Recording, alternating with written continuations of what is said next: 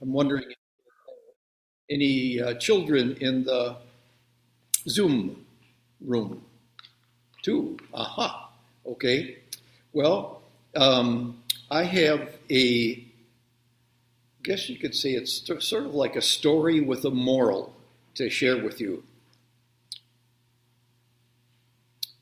There was a man who dearly loved God and Jesus, and at the time that the story begins, it has been raining and the rivers are overflowing, and his whole neighborhood is very, very flooded. And it's getting worse. And so he goes up into his upstairs of his house and is kind of sitting in a window looking out. And he is really worried Am I going to survive? Finally, the water continues to rise, and so he crawls up onto the roof. And he's praying, my, de- my dear God, please save me. I am your loyal servant. Please save me. And a man in a canoe comes by and says, Come on, jump in. I'll get you away from here, get you safe. But the man says, No, no, no. I, um, I know God's going to save me. So the water continues to rise, it continues to rain, and the rivers flood.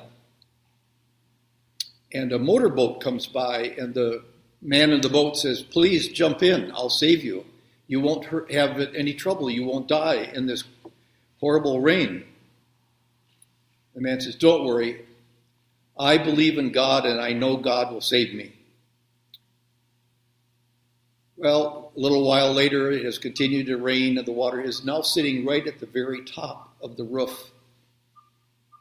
And a helicopter comes overhead, and they call out through the microphone, Please hang on to this trapeze, we will pull you to safety.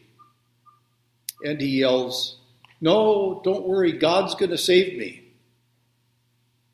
Well, the water continued to rise, and he was washed off of his house and he drowned.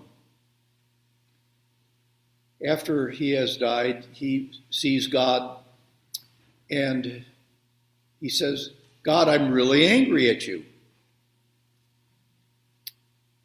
Here I was. I kept praying to you. I knew you would save me, and you didn't. I died. And God looks at him very sternly and says, You know, I tried three times. I sent a canoe, a motorboat, and a helicopter, and you didn't respond to any of them. Well, it's kind of a joke. It never really happened.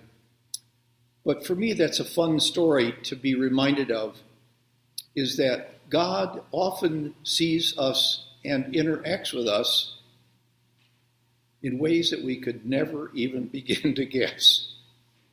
It could be like the man in the canoe, or the one driving the motorboat, or the helicopter, or any number of other ways. But for us to be open to the fact that God is in communication with us all the time, and sometimes through the most unlikely people. Let us pray. God, we thank you that you are with us, that you respond to us. Open up our minds and our hearts so that we will recognize you in the many ways that you come to us, including through your Son, Jesus Christ our Lord. Amen. Thank you.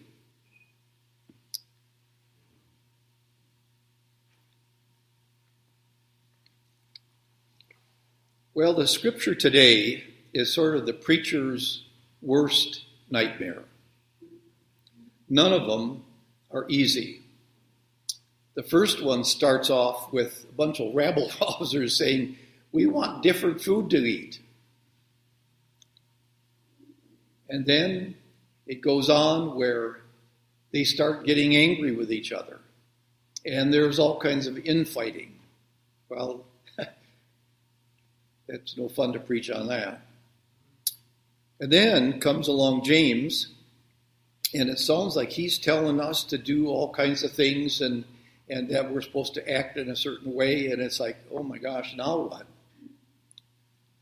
and of course the gospel for today is one of the hardest ones in the world i think of and that is where we're told to cut off a hand or a foot or do some other kind of thing so that we are not defiled if we have in fact gone against God's word. So, where do you go?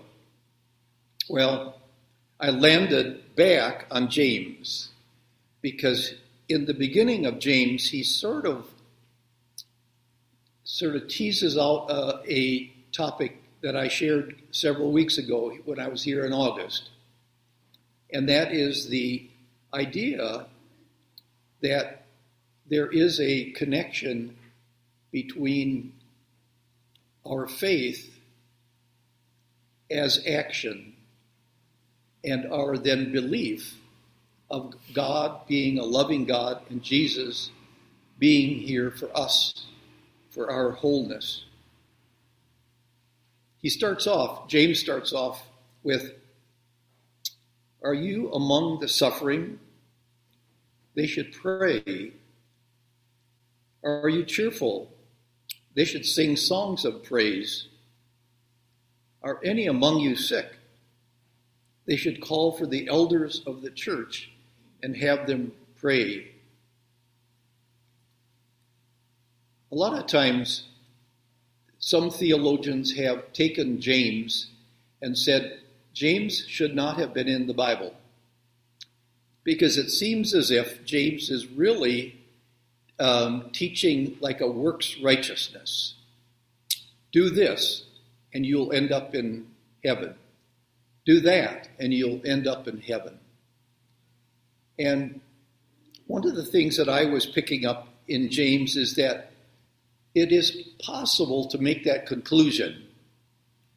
But I think that James is also kind of reflecting a little bit like the the sort of the story that I was telling at the children's sermon, for um, God comes to us in many ways, and our faith is acting on how God comes to us. So it's back to that faith is a verb as opposed to something that we possess as a noun. One of the things that I think is always a challenge, and that is that in our society, all I, I'm hazarding a guess that probably every one of us was taught that if you are going to, if you are really good, you will get rewarded. And so if you want to be really good and end up in heaven, then that's how you do it. And sometimes we have, uh, I think, even people have even talked about how they believe that God has a, a record for each one of us in heaven. Probably a computer now, but it used to be an old piece of paper. And it would mark all the pieces of the times that I was a good person. It would also mark all the times that I was not a good person maybe not quite bad, but I wasn't good. And so that when I die, this is a belief that I think I probably held for a long time, that when I die, the score is checked. Did I get enough good acts recorded so that I might get into heaven, or did the others outweigh him? And James, I think, as is many parts of the scripture, are trying to help us understand that our faithing, our actions, are not what get us into heaven or get us right with God. But it's part of how we respond in the same way as in that story about the man who had ultimately drowned, God wanted him to respond to the safety that he was being given. But he refused because he thought it was supposed to come in other forms. And I think this is one of the tough ones for us to kind of incorporate. How do we understand this? As I was preparing this, I was also reminiscing about posters that I've seen. I'm sure that you all have been in a shop that has all kinds of stuff everywhere, and then they've got posters on the walls and things like this. And there was this one. It was a person was in a boat, and water was gushing up from the center of the boat, and you could see that that person would probably be the boat would be flooded and gone soon, and the person could probably be drowned. And then the caption under it was Pray as if only God can and row for shore. I think for me that was a good reminder that it's a combination. It's not just praying, but it's also responding with some affirmative. There's also, a, I'm on a joke rig today. Another joke. It was a man who um, had a dream. And in the dream, God came to him and said, You are going to win the lottery. Some of you probably have heard this before. And so he thought, Wow, this is great. I'm going to win the lottery. And days, weeks, months, years went on, and, and he never got a call that he got in the lottery. And he died. And he sees God and he confronts God and says, Why did I not not get the lottery? Oh, you have to buy a ticket. Again, it's connecting our actions with our faith. And I think that's important for us to be reminded of that putting our faith and our actions together are really powerful. One of the things that I guess I've been curious about, I know I talked about using faith as a verb, and I feel I'm kind of at a at advantage today because I hadn't seen you for a month. And I'm curious how many of you have been keeping track of your faithing as actions. And I'm not asking you to stand up and say, well, I did this or I did this as part of my faith response, but I'm just kind of posing that. Um, how much were you looking at how you lived as a response of faith to God? I think that's an important part of our faith life is noticing how we are and seeing how we are and reflecting on it and maybe even asking ourselves how does that show me or show another that this is out of my faith that I'm doing what I'm doing.